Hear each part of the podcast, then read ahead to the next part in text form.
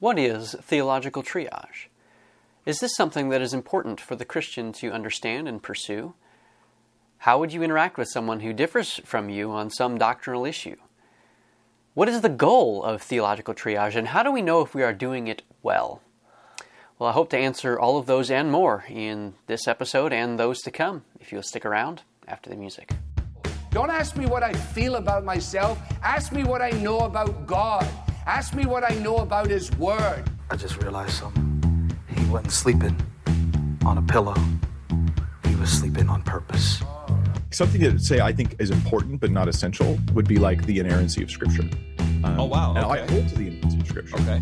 Title of my sermon tonight is "Why Church Nurseries Are Unscriptural and Wrong," and so that's why I have a baby on my hip right here. There is a level of anointing that I believe is going to invade your homes, invade your sight, invade your senses.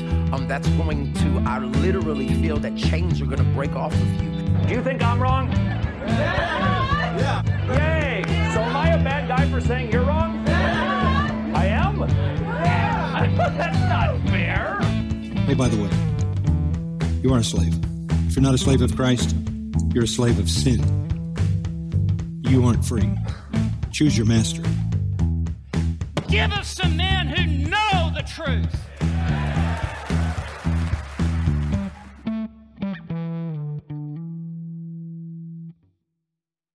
Well, welcome to Chartology 101, where we examine the principles and application of the Do Theology chart. If you have been listening to this podcast for any length of time, you would have heard Jeremy and me refer to the chart found at dotheology.com slash chart. But if you're new, if this is something that's new for you, you're not familiar with it, that we do have a chart that is available as a free PDF download, color, black and white, etc. dotheology.com slash chart. I encourage you to go look at that and kind of take in some of the principles and the basic overview of it because that is going to be the main point of discussion moving forward is the concepts for how and why Jeremy and I put that chart together. If you ever listen to Jeremy, there's he's got a more of a backstory for this process of developing that chart. He put together the first several iterations of it, and then he and I worked on it together to bring it to what is its current form. And we believe it's a good chart, but there are some really important principles and things that have go that are behind that chart that is the topic of conversation for me in these episodes and uh, those to come. So, I do want to begin with just some basic definitions. What is theological triage? If anyone is familiar with this concept, with these principles, that's probably the language that you have heard before. Al Mohler was very instrumental in popularizing that language. The word triage, of course, means to assess something, to prioritize the most important cases. It's often used in the medical field when they're you know, assessing the, the, the critical nature of individual injuries or cases. So if someone is coming in and they're just maybe they're feeling nauseous versus someone that's coming in with a compound fracture, um, there's going to be a different approach to handling those cases based on triaging the patients. Well, triage as it applies to theology refers to discerning the relative weight and importance of various doctrines within Christianity. We studying the Bible, there's theology, there's doctrine that's taught in the Word of God. Well, are all of those doctrines of equal weight and importance, or are there some that are more important and more weighty than others? Well, the process of triage is seeking to discern where uh, where we would fit each of those doctrines if we were to put it, let's say, I don't know, maybe on a chart or something. Another way that this can be described is doctrinal taxonomy. Taxonomy is the science of classifying or categorizing something. So when we're looking at various doctrines and we're trying to discern what the relative weight or importance is, we're doing a taxonomy. We're assigning things. Okay, this we're we as we study the scriptures, as we see the way God talks about this particular doctrine, we see that it is a primary issue. We're classifying it as a primary issue, and then the secondary and tertiary, excuse me, uh, etc. So, uh, doctrinal taxonomy is that process of classifying those doctrines according to its relative weight and importance. Well, the reality of, of taxonomy and triage is that really every believer actually does this instinctively. We all do. I mean, think about how you would respond to these different scenarios, right? So you got an individual, um, and they're denying the deity of Christ. they reject it. They say, no, Jesus Christ was a nice person. He was a good man. Maybe he was a, a good teacher, but he's not God. Or you think of like the Jehovah's Witness who say that, that Jesus Christ is not deity, but he is the greatest of all created angelic beings. Well, how are you going to interact with that individual about that particular doctrinal disagreement? What if someone who uh, comes to you and they, they have a different eschatological position than you do? Let's say you don't believe in a pre tribulational rapture, but that individual does. How are you going to respond to that individual? Are you going to treat them the same way you're treating an individual who denies the deity of Christ, or is there going to be a distinction there? What about someone who listens to classical music, but you prefer something like maybe classic rock? Well, how you interact with these individuals and, and how you handle each of those uh, differences of opinion, differences of interpretation of the scriptures, well, the way you respond to those is going to tell me a lot about how you instinctively do theological triage. Right? We should treat the individual who denies the deity of Christ differently than someone who has a different position about the rapture than we do. We should treat someone who has a difference of opinion on the rapture differently than someone who has a different taste in musical style than we do.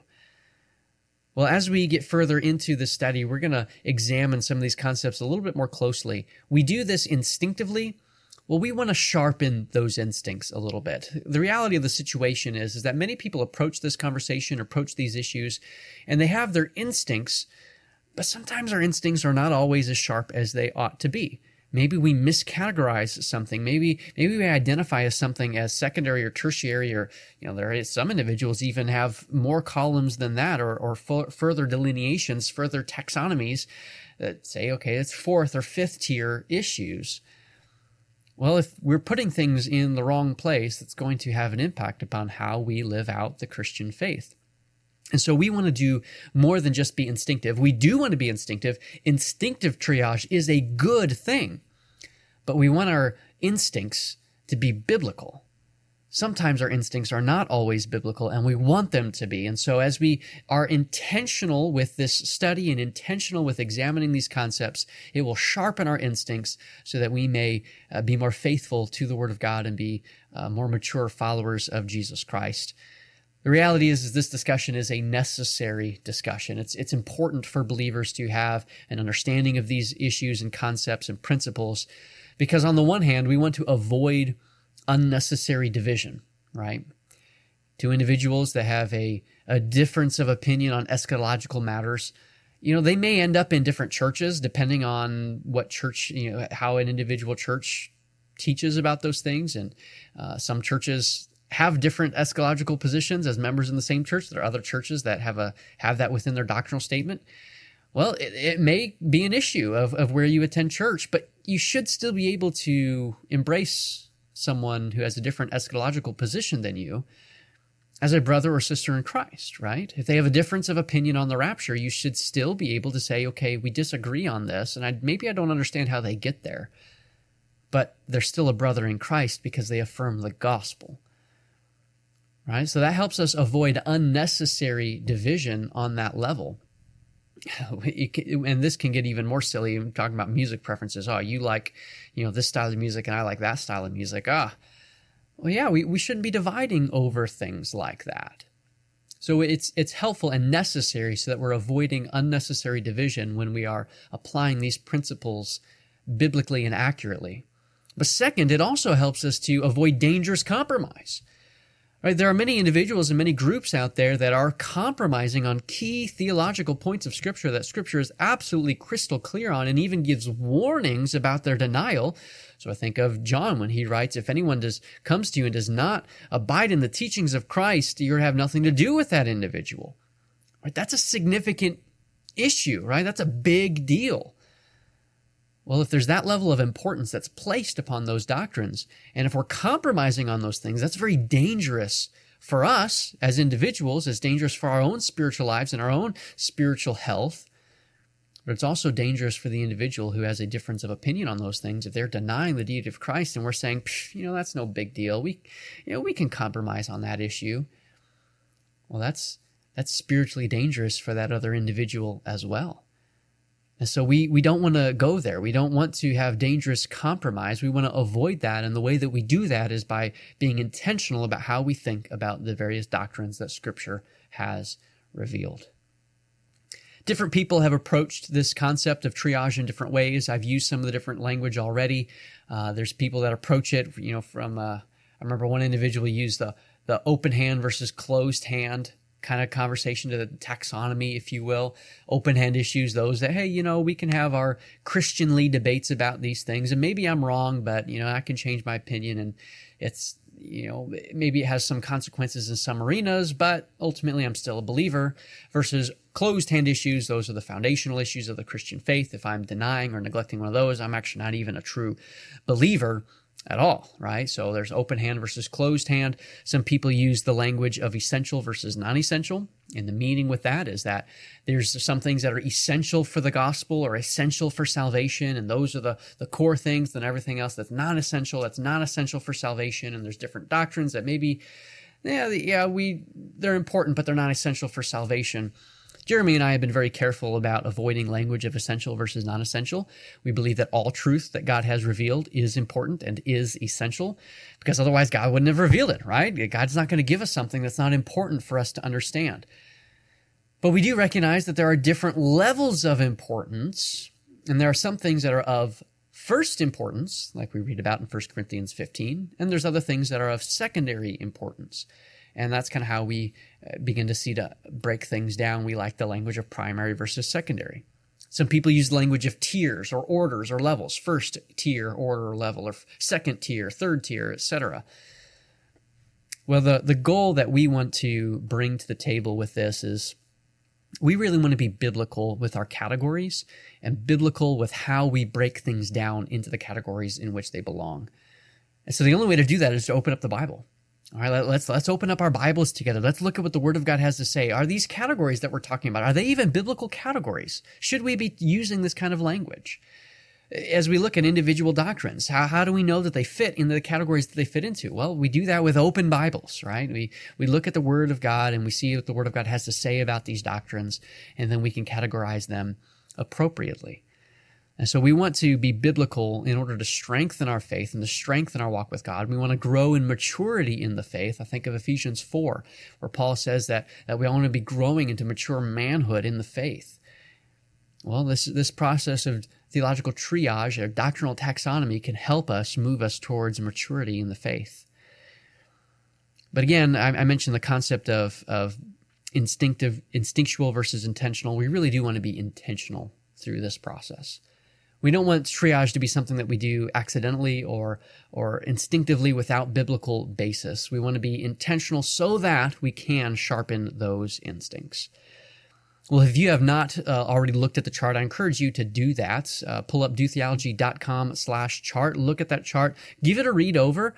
Uh, look at the different principles. Look at particularly at the top of each column where, where there's the principle at play and, and the different scriptural texts and look up those texts and see what those texts have to say because that's going to help us as we continue to move through these episodes together. That's going to help us. The more familiar you are with the chart and the principles at play, the more helpful that's going to be for our conversations as we just sit down and, and go through these things together as you're sitting there listening. And as I'm talking through the issues, uh, the more familiar you are with the principles, with the chart, the more beneficial and edifying I believe this is going to be for you. You'll notice that there are primary divisions. So there's the primary column, the secondary column, and the third column that we call doubtful things. That's based off of uh, Romans chapter 14, verse 1. Uh, in the New King James, it says, uh, I charge you not to argue about doubtful things, right? Uh, so that's where that language comes from. But then, even within those columns, in the primary and secondary columns, there's subdivisions. Uh, the primary column is broken down into gospel, dogma, and practice, and the secondary column is broken down into worldview shaping and methodology. Well, I'm going to explain why those divisions are how they are, the principles behind those things, and then, Lord willing, as we continue to move through this, I'd like to take each column individually and say, all right, what are the principles at play? How do we develop this column? Uh, is the category that, that we are developing with this column, is that a biblical category? And then I'm going to have an episode on each individual doctrine within each column saying, okay, what does the Bible teach about these things? Is it right for it to be placed within this column? One of the questions that Jeremy and I often receive is, you know, how, why do you have such and such a doctrine placed in such and such a column? Well, I'm going to be providing our rationale for why we have things the way we have them. Uh, there's sometimes there are individuals who disagree with why we have placed things where we have placed them, but but I want us to be clear and I want us to be uh, intentional again about why we are thinking about things the way we are. And uh, so through this conversation, we'll get into all of that.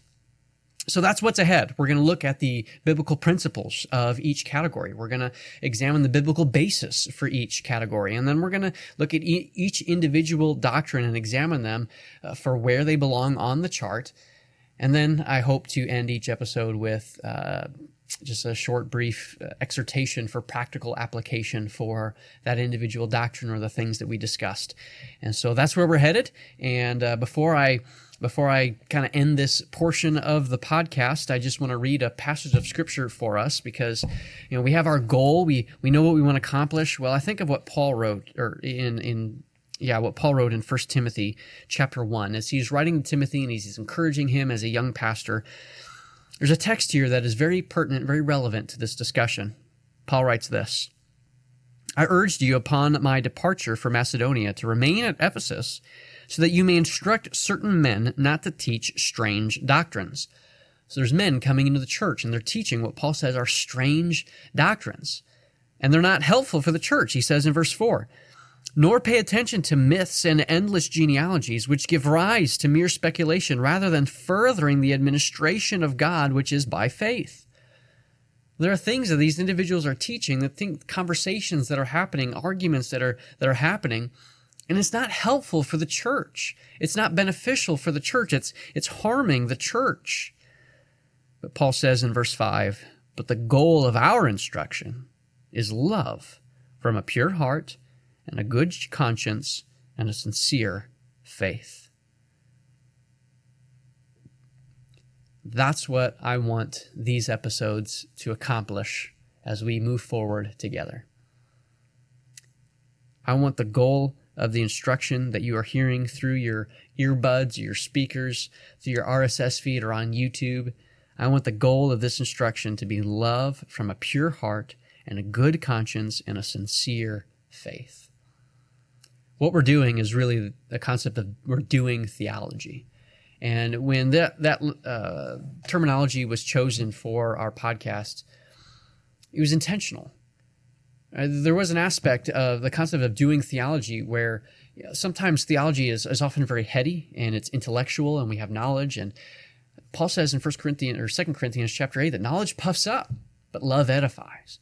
And so we don't want to just be so puffed up with our knowledge that we're not of any use and benefit for the church of God. No, we want we want our instruction to produce love from a pure heart and a good conscience and a sincere faith. That's what we want to see built within our own hearts. That's what we want to see built within the hearts of you, our listeners.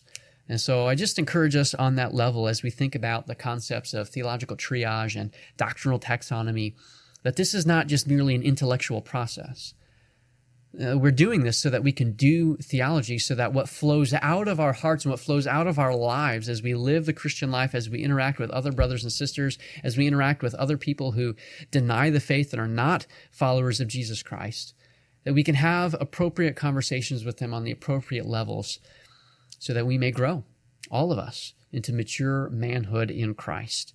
So that's that's our goal, and that's where we're headed. Well, as I move through these episodes, I would love to be able to recommend to you various resources for further study if you'd like to learn more about the particular doctrines which are being discussed. And the, the book recommendation that I have for you today is The Inspiration and Authority of the Bible by B.B. Warfield. Now, there's a few interesting details about this book. B.B. Warfield did not set out to write this book. This book is actually a collection of various lectures and essays and things that he wrote over the years, and then it was compiled together. There's been different editions of this over the years. Uh, this particular edition that I have has a introduction by Cornelius Van Til, and uh, Cornelius Van Til is a very wordy individual. There's a little bit of irony there where the introduction is actually longer than any other individual chapter within the book. Uh, but and and sometimes Van Til is a little bit difficult to chew through, uh, if I'm being quite honest with you. Um, but B. Warfield's work in this book is really second to none when it comes to the concepts of the inspiration and authority of the Bible. Uh, Warfield, obviously, he examines the, the text that we're all familiar with when it comes to the inspiration of the scriptures. Uh, all scripture is given by inspiration of God or is God breathed. And so that's a very common text. He, of course, deals with that, but he also examines many other texts that we would not typically think about in the context of the inspiration of Scripture, but it's very relevant to the conversation. So even things like passing statements that we look at and we just kind of gloss over them about, well, the script where the New Testament is talking about the Old Testament and it says, the Scripture says, or uh, when the uh, the prophets in the Old Testament says, "Thus saith the Lord." You know, things like that are significant when it comes to the conversation about the inspiration of Scripture, about how we end up with uh, this book of God's Word. How do we end up with these 66 books, etc., and the inspiration that is there? So he gets into all those things, he gets into all of those texts, and it really does a masterful job bringing it all together. And what is most important in this discussion, and the reason why I'm recommending it today in conjunction with this episode, which is really an introduction and a foundational principles kind of episode as we approach this conversation. I'm recommending this book because the reason why we are studying these issues, the reason why we're going through this process of examining theological triage is because we do have the Word of God. The Word of God has communicated truth to us, and we want to understand that rightly, and we want to live as God has instructed in relation to others around us who may have differences of opinion with us on a variety of matters and issues.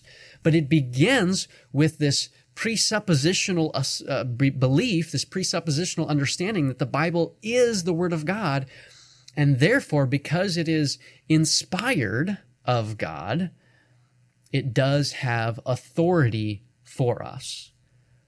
We're not free to make stuff up. We're not free to deviate from the Word of God.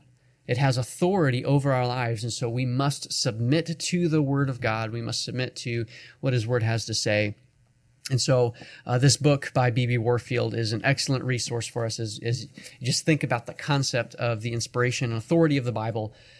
The Bible has authority because it has been given by inspiration of God, because it is literally God breathed. It is His communication to us.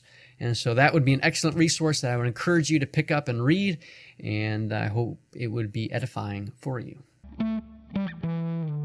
Well, I do thank you for listening and maybe watching if you're on YouTube watching this today. Uh, I got a new setup, right? Uh, this is a new a new thing going on. I've got a new camera that's a little bit uh, nicer quality and uh, got my lighting situated a little bit better, so it should be a little bit of a better viewing experience. I'm grateful for the Lord's provision for those things. And um, yeah, I just encourage you if you have any questions, if this sparks questions or sparks uh, dialogue, feel free to reach out to me. Show at dotheology.com is how you can get in touch. I'm on Twitter uh, at Kenn Chipchase, and Kenn is spelled with two N's, K E N N, so you can look me up over there as well. And yeah, I'd love to interact with you about these things you know, with this new format with the Do Theology podcast, Jeremy, of course, has the Do Theology experience, which is long form conversations with individuals. Very enjoyable. I really enjoyed that first episode with Matt Slick. Of course, we have a variety of differences of opinion with Matt Slick, and a lot of that came out in the conversation with Jeremy. Uh, but just an excellent conversation and very enjoyable and entertaining as well, if I may add. Uh, it's just it's, it's great. And there's more content like that coming from jeremy. My episodes are going to be a little bit shorter. I you know as we break down these things they're going to be focused on one individual topic mostly at a time. There may be times where i add in you know a section on you know this is a topic of in- interest that maybe i've been studying or just kind of reacting to something that's going on in the world a little bit and just giving my thoughts about. And uh, so you can expect to hear that maybe tacked on to the end of an episode as well from time to time as well uh, so that's kind of a little bit of what's going on. Uh, there will be times, Lord willing, when Jeremy and I will get on together and have joint episodes again. That's not over with, right? That's not done with, at least as far as I know. It's in, in, in our planning and in our mindset. Uh, that's not something that we've completely abandoned. Uh, but just for the time being, because of our schedules, things are the way they are, and we're grateful that we can be producing content that we hope is edifying and helpful while pursuing interests that are of interest to us and um, yeah, just allowing for the flexibility with our individual schedules. So, thank you again for listening. And usually I close these things out by saying something like, until next time. Jeremy does his thing, but he's not here. Nevertheless, I still expect you, expect you to do theology until we meet again.